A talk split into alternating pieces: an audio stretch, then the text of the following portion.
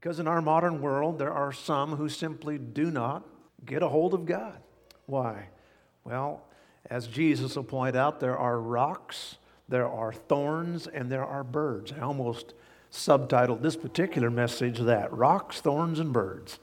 Because there are so much and so many things that conspire to take and prevent God's word from bearing fruit in our life.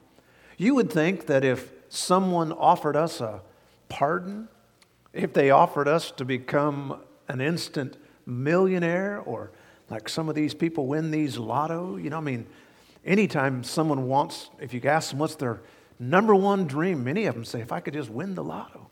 Folks, getting saved and going to heaven's 10,000 times greater than the lotto. I mean, you talk about striking it rich. We have gone from being a beggar and a deserving hell to having eternal life. Now, you would think everybody would want that. And so Jesus was explaining to people, uh, his followers and others, why is it that some people don't latch onto that? Why don't they want that uh, lotto winning? What's going on in their mind. And so that's what uh, we're going to talk about today. And really, it comes down to a heart issue. And um, I read a story this week, and it tickled my heart because uh, our daughter, uh, Abigail, is uh, in nursing school, and she's currently on a pediatrics rotation. And she was telling us about a little four year old boy that was just the cutest little guy. And she went in there and uh, was asking me how he's doing. He said he was doing okay. And she saw the IV going in and she said, What is that right there? And he said, That's, uh, that's my power. And she said, Your power? He said, Yeah, that's my power juice. And uh, he thought he was a superpower, superhero, you know, because that juice was going into him. And reminded of the story I read this week. A nurse was in the pediatric ward and she was listening to a little guy's heartbeat and she put that uh, stethoscope in her ears, and, then she would listen, and then she would put the stethoscope in their ears and let them listen to their own heart. He said their, light would, their eyes would always light up, and they just couldn't believe what they were hearing. One little boy heard his own heart, and she said, Listen, what do you hear? What do you suppose that is? And he was a church going Christian little boy. And all of a sudden, he listened to that. His eyes got puzzled, and he looked up as if he couldn't believe what he was hearing. And then he said, I hear someone knocking in my heart. Is that Jesus knocking in my heart? And uh, you know what? That's exactly what we're going to talk about today is that Jesus is knocking in the hearts of mankind. He calls it soil, and he's there to uh, work that soil. And so let's look at the sower today. Let's all bow for a word of prayer. Father, we thank you and bless you. Thank you for knocking at our heart's door. And when we didn't open, Lord, you kept on knocking. Thank you. And Lord, it is an unbelievable delight to be saved. And Lord, we thank you for these precious saints here this morning. It's been a wonderful week, a wet week, but we're grateful so much for the rain. And Lord, we look forward to what you're going to do in our midst today. Amen. All right, let's go to the book of Matthew, chapter 13. Matthew, chapter 13 perhaps one of the most confusing chapters in all of the Gospels. There has been more good and perhaps more error on chapter 13 than just about any other chapter. But we're just going to go to the first portion of it. Let's read verses 1 and 2 together, if you would, please. Excuse me. Sorry. All right, ready to begin. Verse 1. The same day went Jesus out of the house and sat by the seaside and great multitudes were gathered together unto him, so that he went unto a ship and sat, and the whole multitude stood on the shore. Now, if you read what was before in chapter 12, you find that Jesus had already spoken to some people. He'd spoken to them in the morning, and he had uh, nailed that truth into place, and now he's going to speak to them again. I don't think you can get too much of Jesus, amen. It seems like some folks at church. Uh, They'll come for two weeks and then miss for two, come for three, miss for one. You know, you just can't get too much church. You might get overloaded, I think, but that's what they're thinking. But I mean, in the morning, Jesus preached to them, and then in the afternoon, he preached again. And so he's nailing it there.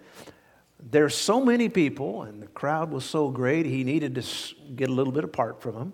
So they thought of this plan. They went out there and waded out to not very deep, They got in a little boat out there and probably had several of his disciples or others. They were holding the boat, the sloshing of the wind and the waves there in the Sea of Galilee. And so he stood up, and that alone must have been amazing that he could get his voice above those wind and the waves there. Maybe not great, but boy, get it out there. And perhaps uh, while he's out there in that boat, he looks over and there's a man who is sowing his field. There's a farmer out there. He has the seed bag slung over his shoulder, and there in that seed bag, he's got all these seeds. And so Jesus looks over and he said, There was a man sowing his field. All of a sudden, probably everybody looked over there. And Jesus said, I want to tell you how this relates to everyday life. And so in verse 3, he said, But he spake unto them many things in parables, saying, Behold, a sower went forth to sow. He looks at everybody and he says, Have you ever wondered how the gospel works? Why is it that everybody doesn't get saved? Why is it that everybody doesn't want heaven? Why is it that some grow, others just fade away, some are so fruitful, others are not? Have you ever wondered why that is? I mean, it's, it's got to be some reason behind all of that. And so he said, Let me explain what happens. So, first of all, we're going to divide this chapter up, and if you have your outline there, you'll see that it's uh, quite, uh, uh, quite thorough. The design of his teaching. First of all, he says, I'm going to speak in parables. Parables. Now, we get our word parallel from the word parables, and it is a related word. It is a story that is laid parallel along a great truth. Or as the subtitle of our series is, it is a earthly story with a heavenly meaning. Now, this is the first time that Jesus ever spoke and taught this way. Now, there are many ways to teach. Some people teach by asking questions. Some people teach by using flannel graph. Others people teach with dramatic uh, presentations. Some just give lecture. Others preach and they, you know, will try to illustrate and do this and that. There are so many different ways of teaching 50, 60, 70 or more ways to teach. Jesus is picking one of the most unique ways, and that is basic metaphorical. He is going to teach a story a great spiritual truth through a story. And he, now he's going to tell us why he does that. Verse 10. And the disciples came into him and said, Why do you speak in parables? Verse 11. He answered and said to them, Because it is given unto you to know the mysteries of the kingdom, but to them it is not given. So here he gives us a twofold motive for why he is teaching and preaching in parables. He said, Parables help us, but they also confirm the direction of a person. They might be saying, Well, how does this help and why does this hurt? Well, first of all, he said it is to help reveal truth. Look at the first part of verse 11. Because it is given unto you to know the mysteries of the kingdom of heaven. He said, if you are hungry for the gospel, if you are hungry for truth, if you desire to obey, then parables would be great for you. And you'll love them because you'll just get so much out of them, they'll be deep for you. There is sort of a spiritual mystique. Everybody loves a good mystery, you know, and you want to find out who done it. And he said, Well, that's what a parable is. It is a way to teach great spiritual truths, and it even adds to the joy of life.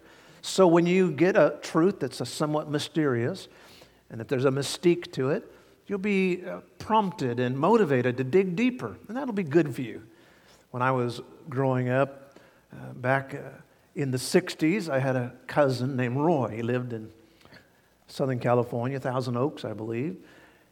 And uh, he came from a kind of a well to do family, and his parents owned a very uh, profitable paint store there, and they pretty much lavished on him as much as they could, and they gave him a brand new Volkswagen Beetle, a bug, in the mid 60s. And uh, Roy was kind of an interesting guy. And he uh, was so intrigued by that bug. Back then, you know, everybody touted how simple they were, but how amazing they were. His parents came home one day, about a week after they'd given him this brand new Volkswagen, and it was absolutely in parts. Every, I mean, it was all over the garage. The top was off, the engine was all apart, the wheels were off, the frame was apart. They looked at and said, What in the world did you do? And Roy just looked at him and said, I wanted to see how it worked. I wanted to see how it was put together. They just scratched their said, okay, scratched their head, and he went on and put that thing back together. And you know, that was an intriguing, it was a mystique to him. And I think that's what happens to us. You know, we get a truth, and we look at it and say, How does that work? And so we start taking it apart. And that's what he says here. The first reason for parables is to reveal. The second parable, the second reason is to conceal. Notice that verse again. He says, To you it's given, you're going to know more. But he says, To them it is not given. I can imagine the disciples saying, What? You actually are hiding things from people? What? What's the point of that? And Jesus explains, He said, The fact is, I could lay out the most factual, the most wonderful, the most clear, the most logical, the best truth ever, and some people will just walk right by it. Other people will still say, I don't get it. Over the years, being a pastor, as you can imagine, I've talked with thousands of people, both from the pulpit and also in person. And I've talked with lots of folks, and sometimes you can try to explain things to some folks. You can lay out absolute, factual, biblical truth, and they'll just look at you and say, I don't get it. You're like, really? You don't get it? And I have this sneaking suspicion that they don't want to get it, because it might mean I have to change my life or something. And Jesus is pointing out here, he's saying, you know, you can't know the Bible by investigation. You know the Bible through inspiration. It comes as a gift from God. The fact is, truth is a privilege. It is not a right that's just granted to anybody. You go down here to the University of Pacific, go down to the religious studies school, and you'll have people that are studying the Bible, many of them unbelievers, most of the professors unsaved. And they get up there, they'll teach about John and they'll teach about the Old Testament and this and that. And yet they teach absolute error. Why is that? Because they don't know the God of the book. I was reminded of a story. Uh, I'm not sure who told it first, but I read it several places. There was a professor in a college classroom, and he was just very much anti God. And he got up in that classroom and he held up a Bible and he said, How many in this room believe that this is actually God's Word? And he said it with a sneer on his face, and everybody knew he was what his plan was. Nobody raised their hand. Finally, one brave, courageous young Christian man raised his hand and said, I believe the Bible's the Word of God. And boy, I'm telling you what, that professor just lit into him, said all kinds of explicatives, and then looked at that man and he said, How in the world do you believe this book is from God? It is nonsense. It is illogical. It is unscientific. And I've read it from cover to cover, and it makes absolutely no sense to me thinking he had proved his point. He, the young uh, man finally looked at him, and the student raised his head and said, Sir, can I, can I say something? And he said, Yes, you can. The student stood up and he said, Well, you know, God says that the Bible is his love letter to his children. Now, if you've read the Bible and it still doesn't make any sense, then it's probably because you're reading somebody else's mail. It was sent to his children. And if you're reading it, you don't understand. Well, it's not to you for sure. The fact is, folks, you've got to know the author in order to know what he's reading about and what he's teaching about. The design of his teaching then is to both reveal and to conceal. That's the most amazing thing about a parable is that to those who want to know, it is powerful and it just makes so much sense, but to those who really don't care to know, have a hard heart, don't want to obey, fact is it just becomes more cloudy. The definition of his teaching, number 2. Let's talk about the seed first of all. If people's lives are going to be transformed, then there must be the right word. There must be the right word. Look at verse 3. A sower went forth to sow. What was he sowing? Verse 19 says, When anyone heareth the word of the kingdom. Jesus said, What's the seed that a sower sows? It is the word of God. Now, in Scripture, the Bible is listed in many different ways. It's called a hammer, very appropriate. It is called a rock, solid. It is called a sword. It is called light. But perhaps one of the most beautiful is that it is called seed. And why is that a beautiful term? Because there's life in it. A seed has life in it. You can get a seed that has been in a tomb for 3,000 years in Egypt, bring it out, and you can plant it and put the right soil there and give moisture to it, and it will grow. It seems like it doesn't have life, but a seed has life. And that's what it says in Hebrews 4, verse 12 For the word of God is quick. The word means alive. It's actually the Greek word zoe, very closely related to zoe. But it's the same word we get our word zoo or zoology from, meaning it is alive. It pulsates with life. That's what Jesus said in John 6 and verse 633. The words that I speak are life. They're words of life. It's not like any other book. Now, another thing about this seed is this that in its natural state, it cannot be created. I say that again. Seeds can never be created by a human. Never. It is something that has been given by God. Did you know that about 800 miles south of the North Pole, over in Norway, there is a global seed bank? It is called the Svalbard Global Seed Vault, something like that. It is there and it contains uh, the genes and the seeds from every known species in the world. Now, why do they have tucked away in this iceberg, basically, there in Norway? Why do they have this seed vault of every known seed? Because they know something. They know that if there was a worldwide catastrophe, and somehow every seed was destroyed of some particular crop, it could never come back, ever. Because mankind cannot create seed. It is something that has been given to us, delivered to us. Now, folks, when you liken that to the Word of God, we realize that the Bible is not given to us by man. It has been given to us by God. And that encourages me when I preach, and it encourages me when I talk to people because the seed that I laid in people's hearts, it has life in it. It has power in it. And just by speaking it out, it's amazing what happens. That's why I believe the Bible is inerrant, infallible, and inspired because it is given to us by God. It is God breathed. And that's what the, the uh, look at the seed, it is, must be the right word. And so Jesus said, now, if you're going to change someone's life, if you're going to go out there and change that field, you've got to make sure you have the right seed. Don't give it, don't give people something that's from humans. Give something to people that's from God. It has to be the right seed. Second of all, let's talk about the sower.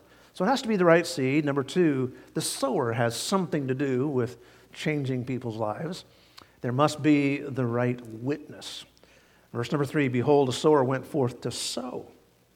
What is sowing? It's just placing the seed out there. Verse uh, 37 tells us who the sower is. He that he answered and said to them, He that soweth the good seed is the Son of Man. So we're staying in Matthew 13 for the most part here. The sower is Jesus Christ, the Son of Man. He's the Son of God, but He's also the Son of Man. He was both 100% God and 100% human. He is the Son of Man. Here, God pictures His Son, Jesus Christ, with a lavish hand scattering the gospel seed to the world. Now, He has then told us, as our Master, that we are to do the same thing. Look at John chapter 20 and verse 21. As my Father has sent me, even so send uh, you. He is the head of the body. The church is his body. We're his hands, his feet, his eyes, his mouth, his ears. And so, as the church, we're supposed to do what the head says. My head can't really do a whole lot, but my hands can. But my hands can't do anything without the head. And so, Jesus is our head, and he said, I want you to go out and I want you to sow the seed. You say, well, how can I do that? First of all, you do it plentifully. In a soul, in our gospel story here, the parable, the sower just scattered the seed. He didn't prejudge people. He didn't figure out, well, I don't know, you kind of look like hard ground, or you look like good ground. I don't know, you look like thorny ground. I'm not sure about you. I can tell you, folks, we can never prejudge people. That's why we just give the seed to everybody. You'd say, well, I don't know, they look really hard. I don't want to offend them. First of all, they're already on their way to hell. If you offend them, they're not going to go any place worse than they were already going. So you can't, uh, you can't mess them up by giving them the gospel. I can tell you that. You'd say, well, they don't look like they're ready, folks. That's not ours to judge. I, folks, I've talked with people who, and sometimes you ought to be up here from my view looking at your faces sometimes because uh, some people, when they're listening, they get a pained look on their face, you know. And other people, you know, they're very pleasant and, you know, they're enjoyable. Other folks, you know, they have a quizzical look. And some of you are sleeping, you know, whatever the case is. And so I, here's what I've learned over the years just give out the word because everybody responds different. I've had folks that, you know, you thought that they weren't absolutely listening one bit. I've witnessed to maybe two or three people in a room and the one person I was talking to, they didn't accept Christ. But one person sitting over on the couch, boy, they were just drinking it all in. So that's the power of the gospel seed. Folks, you must go. You can't spell the word gospel without starting G O. You got to go. You can't spell the word God without saying G O. You can't spell the word good without starting out G O. God wants us just to get out there, do good for God, give out the gospel. That's what He wants us to do. Get out there and do something. And the powerful thing about this is, it really doesn't make any difference who the sower is because the seed is where the power is. For example, you have a father who's sowing the seed, and he's being careful to make sure he throws it on the good ground and he tries to keep it off of the, the, the walkway because it's not going to probably grow there. And so a, a, wise sower, you know, he'll, he'll toss it in the right place. But let's say his five year old son, Jesus is looking over there at that sower. He's got the seed bag around his shoulder here. And he said, Now imagine for a minute, this might, Jesus might have been saying, imagine if that man's five year old son went sowing with him. And he said, Dad, can I help you throw out the seed? Sure, son. And so he gets that seed and he throws it. Now he's not as skillful. And some of the seeds going to get on the hard ground, and others going to get over on the rocks, and some will get in his pockets and whatever else.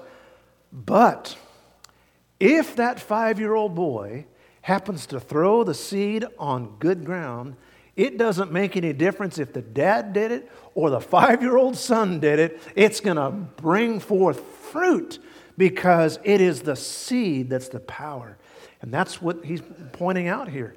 You will have a more chance of doing something good if you'll give out more seed. It only makes sense. If you just once a year go out and drop one seed in the ground, then honestly, you're not going to get much of a crop. And honestly, that's the way a lot of folks are. We just you know, the last time we witnessed was, you know, 1979. You know, I went out and I, uh, I gave a witness or I gave a track. Folks, we ought to sow plentifully. And that's why we have out here, when you leave here this morning, always we have uh, different things.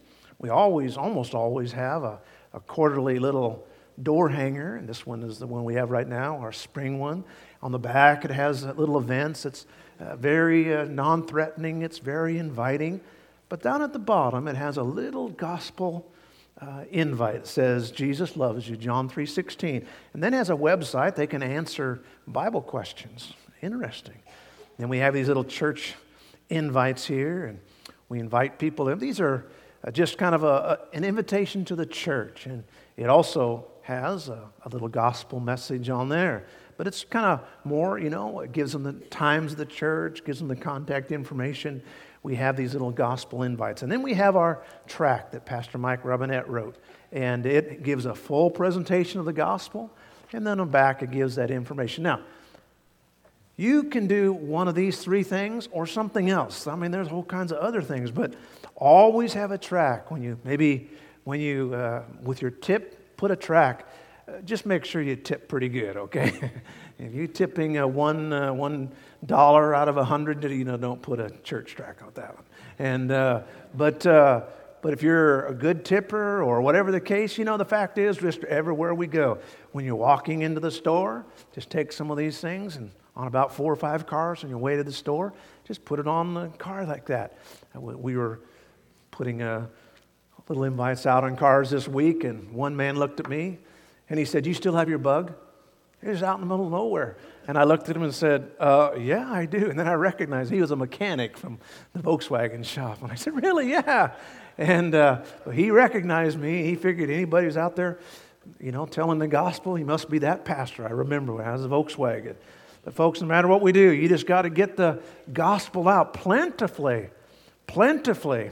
So what? The Word of God. So when? All the time. So where? Everywhere. So plentifully. Number two, we ought to sow patiently.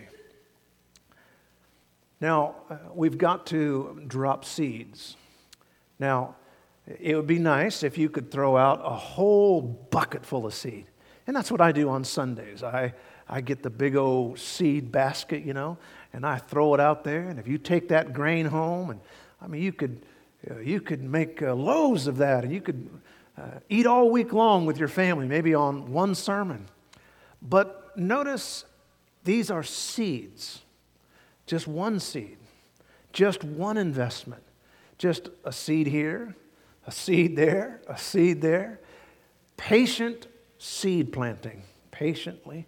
Put a seed, put a seed, put a seed. Just everywhere I go, place a seed, whether it's on the internet, whether it's uh, through music, whatever the case, planting seeds. Now, when farmers plant, they don't expect the crop to come up tomorrow.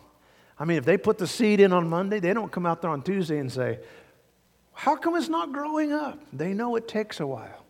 And that's what happens to us. We just need to sow plentifully and then be patient. Seed here, seed here, and then just keep watching, keep praying, and watch God do a great work. Now, the design of his teaching, the definition of his teaching, the seed, the sower, and finally, and this really is the, thrust of the passage, the soil.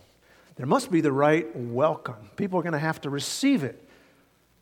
Now, there are four types of hearers here. First of all, we have a stubborn hearer. Verse number four. And when he sowed, some seeds fell by the wayside, and the fowls came and devoured them up. So Jesus, again, he's out on the boat. He's preaching to these people on the uh, shore there. And he said, Now look, look at that sower over there. Look at that farmer over there. They were probably looking. He said, Now notice where he's sowing. Now he's trying to get it into the good soil.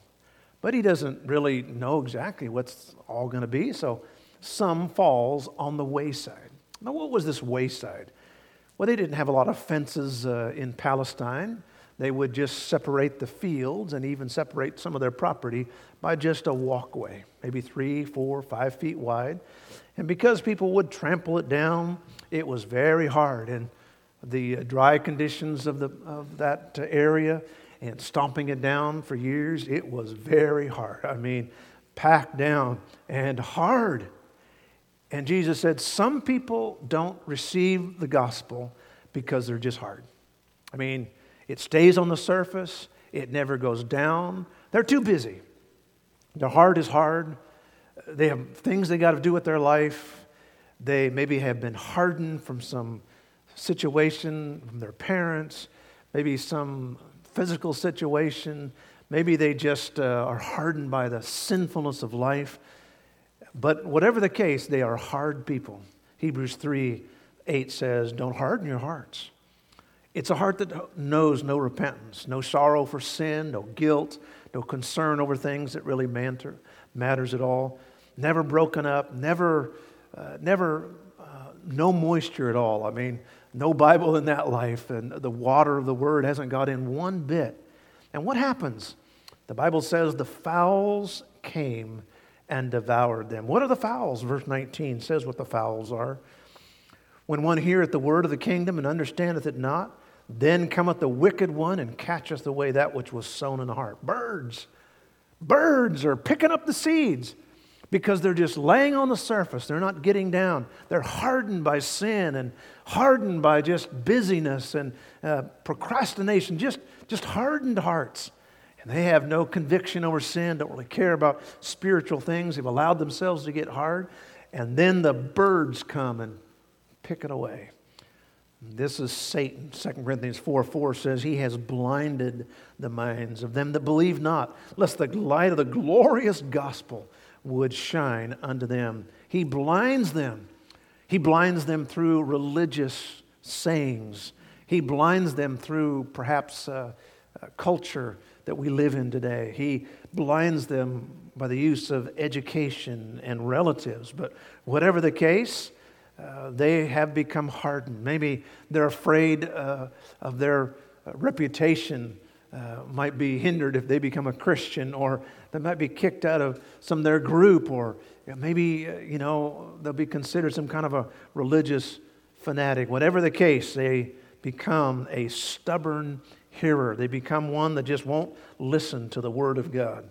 Then there's a second type of hearing, and that is the superficial hearer, shallow people. Verse 5 Some fell on stony places where they had not much earth. Forthwith they sprung up because they had no deeps of earth. When the sun was up, they were scorched, and because they had no root, they withered away. Now, any farmer has to cultivate the field.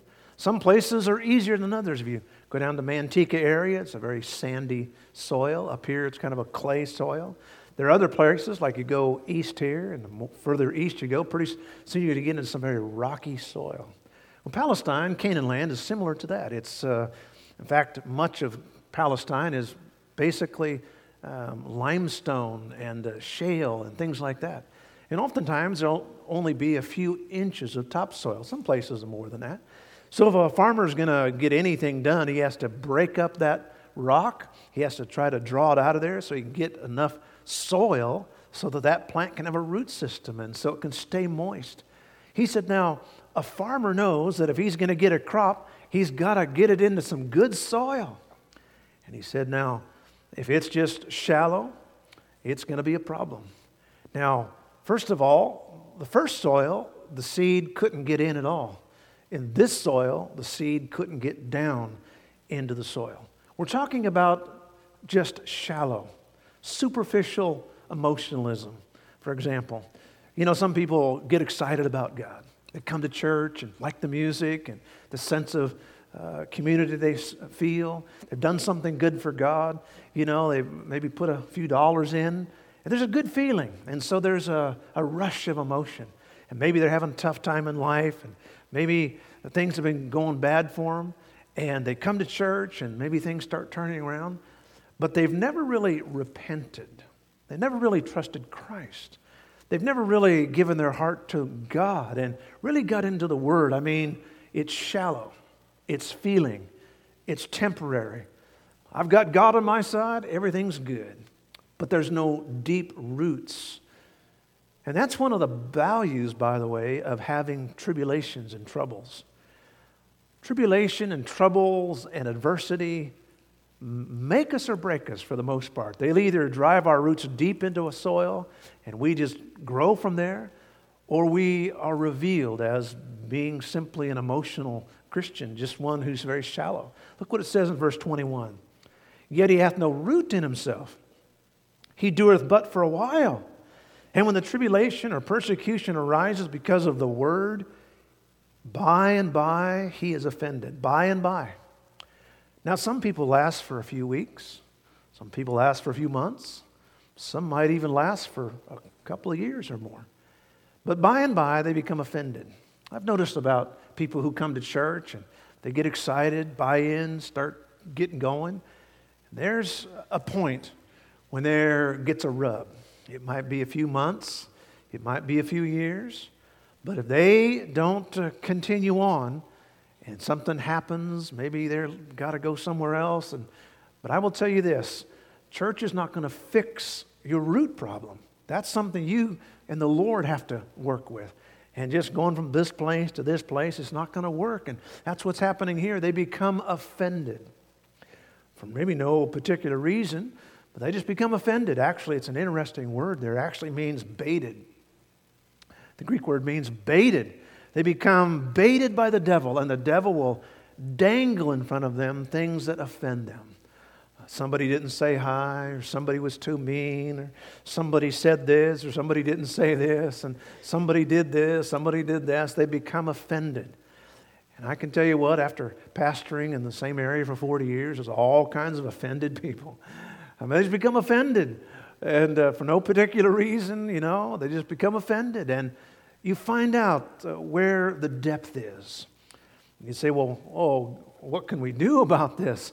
Well, I love what the prophet told Israel in Ezekiel 36 and verse 26. He said, Pray to God, and that God would take away your stony heart and give you a heart of flesh. Oh, God, take away my stony heart because I, want, I don't want to be offended because of my humanness oh God, I don't want to be a, an emotional, shallow person.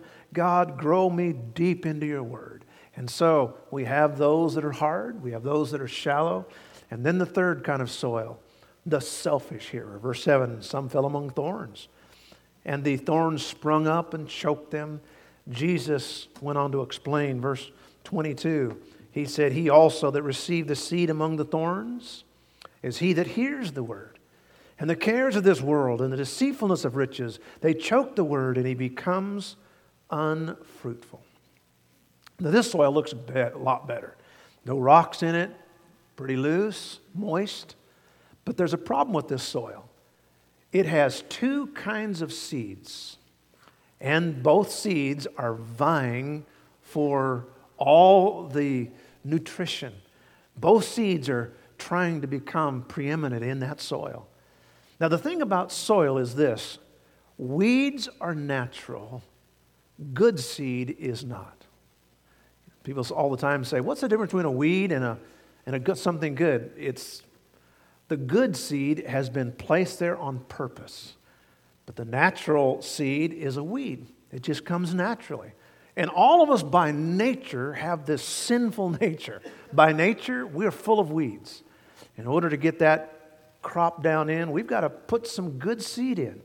And that's why it's hard, for example, to have a Bible mind because my natural seed wants to just do wrong. My natural seed wants to be lazy. My natural seed wants to be selfish. My natural seed doesn't really want the things of God. But the Bible seed in me wants to. The Bible seed wants to do something good. And the more I feed it, the more I help it, the better it grows. We were planting all this turf, and every time we plant turf around here, they remind us that the best thing you can do to keep the weeds out is not just pick the weeds or not just spray the weeds. The best way to keep the weeds out of your lawn is to have a healthy lawn. Fertilize the lawn, make sure it's well aerated, make sure it's mowed down because weeds hate mowing, but grass loves mowing. And uh, just do all you can to have a healthy turf lawn, that keeps the weeds out. And that's what God is saying here. He's saying you can't let both exist together because it, the weeds will naturally take over. We've got to starve those weeds and feed the seeds. That's what he's saying here. Don't let two seeds in your life. And there's so many of us that are perhaps even here today. And that's what Jesus said. You cannot serve both mammon and God. He didn't say, uh, he just said you can't do it together.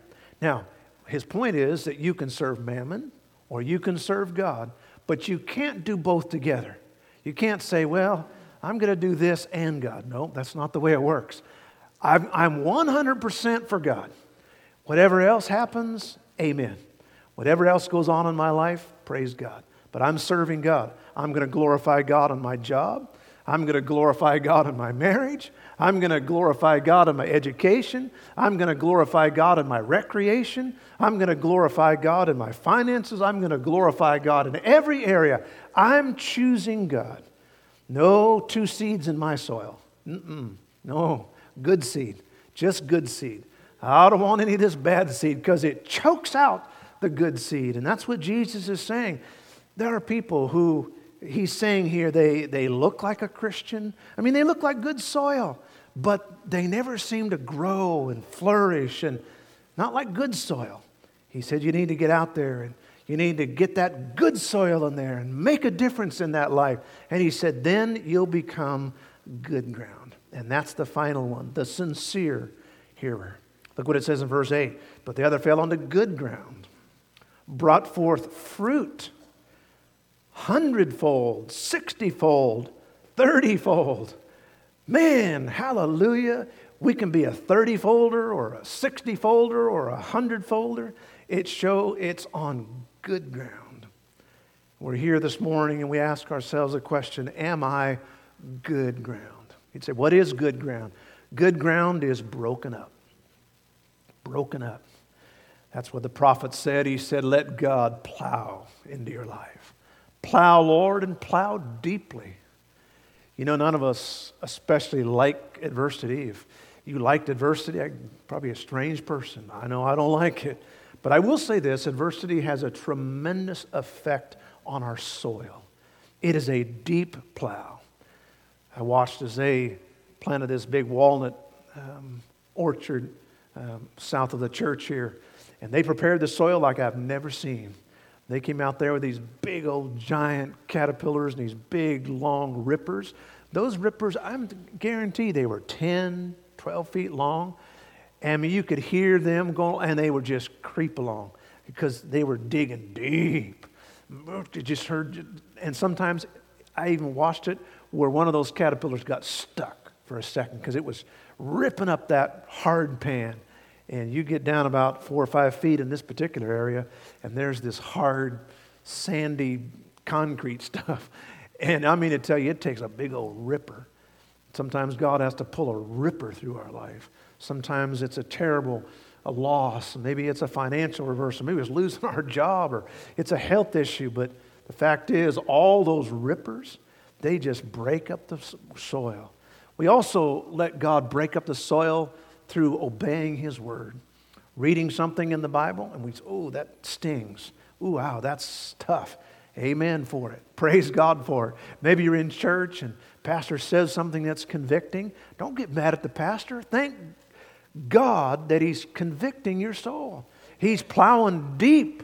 Plow deep, God. You ought to come to church every Sunday and say, God, plow deep. Plow deep in me, Lord, because I want to be good soil. Folks, if you just get a little, get a little tiny rake and just kind of rake on your life, you know, that, that's like watching, you know, some evangelist on TV that you really like, you know. He's just raking at you like that. Just rake, rake, rake, rake, rake, rake. Oh, I love, I just love TV. I love church on TV. That's because no one's plowing deep in your life. But you get at somebody who's plowing deep, getting the word and plowing deep. If it's a TV, you'll turn it off. That's why it's important to come to church, because you can't turn off church. You can't turn off the TV if it doesn't fit your fancy. No, you just got to sit there and take it like a man. And uh, you sit there and take it and say, Pastor, plow deep, plow deeper, Pastor. Keep on plowing. Plow boy. And uh, Pastor just plowing along and plowing along. I tell you something, there have been a few church services I've been in. Dear Jesus, I thought if that preacher doesn't stop preaching, he's making me mad because I wanted to go down to that altar so bad because he'd already said enough to convict my soul. I was like, man, stop preaching so I can get down there to that altar and get right with God. And you already got me. You already been plowing. Why do you have to keep plowing on me? You know, 30 minutes he plows on me, 45 minutes he plows on me. Good night. Plowing on me all that time. But you know what? We need plowed on. If you want to be good soil, plow me deep, Lord. Plow me deep with your word. Plow me deep with whatever you got. Lord, plow me deep. Thank God he will plow us. If you're going to be good soil, you have to be moist. The Bible calls itself the water of the word. You got to plow deep and you got to put moisture into it. I mean, if we don't have the Word of God in us, we're going to be dry. Get the water of the Word and plow deep, moisture, and uh, then let the seed do its work. And that's what God is saying here. If you're here this morning and perhaps you just know, you know what, I've been so busy with my own stuff in life, I just, I'm so, I know I'm hardened. Maybe you've allowed something in your past to harden you. Oh Lord, I pray that you'll just dig deep in my life. Or maybe you're here and you're shallow. I mean, to you, church is a nice thing, or listening to nice Christian music, and it's just about emotions. You need to get into the Word. I mean, start getting into the Word. Come to Sunday school, or go come to Sunday night, or get on the Wednesday night FBI, or just get a good Bible reading program. But I mean, do something to make sure that it's not just surface, it's deep. I want to be a deep Christian. I want my roots to go deep into the Word. I don't want to be shallow. I don't want to be hardened. I don't want to be shallow. And I don't want to have thorns. I don't want to let anything divide my mind. Can't be two seeds. Can't be two seeds. It's either Jesus and money uh, or money. It's either Jesus or my job. It's either Jesus or my recreation. But can't be both. Now, you can have Jesus and have all these other things if you serve God right. But God said you've got to make sure that Jesus is always first. Put God first in your life. And then there's good ground. And thank God that ground brings forth fruit. Lord, I want to be a hundredfolder for your kingdom's sake. Keep planting that seed plentifully, patiently, maybe just one seed at a time, but we still plant. say, well, I can't do what I used to do. It's not, it can be a five year old child that throws, but as long as they throw it in the good ground, it'll take off. And so, just wherever I go, I want to make a difference. Augustine wrote this Where your pleasure is, there is your treasure. Where your treasure is, there is your heart. And where your heart is, there is your happiness. Let's make sure that our heart is happy by putting our treasure in the things of God. Let's bow our heads for prayer, if you would, please.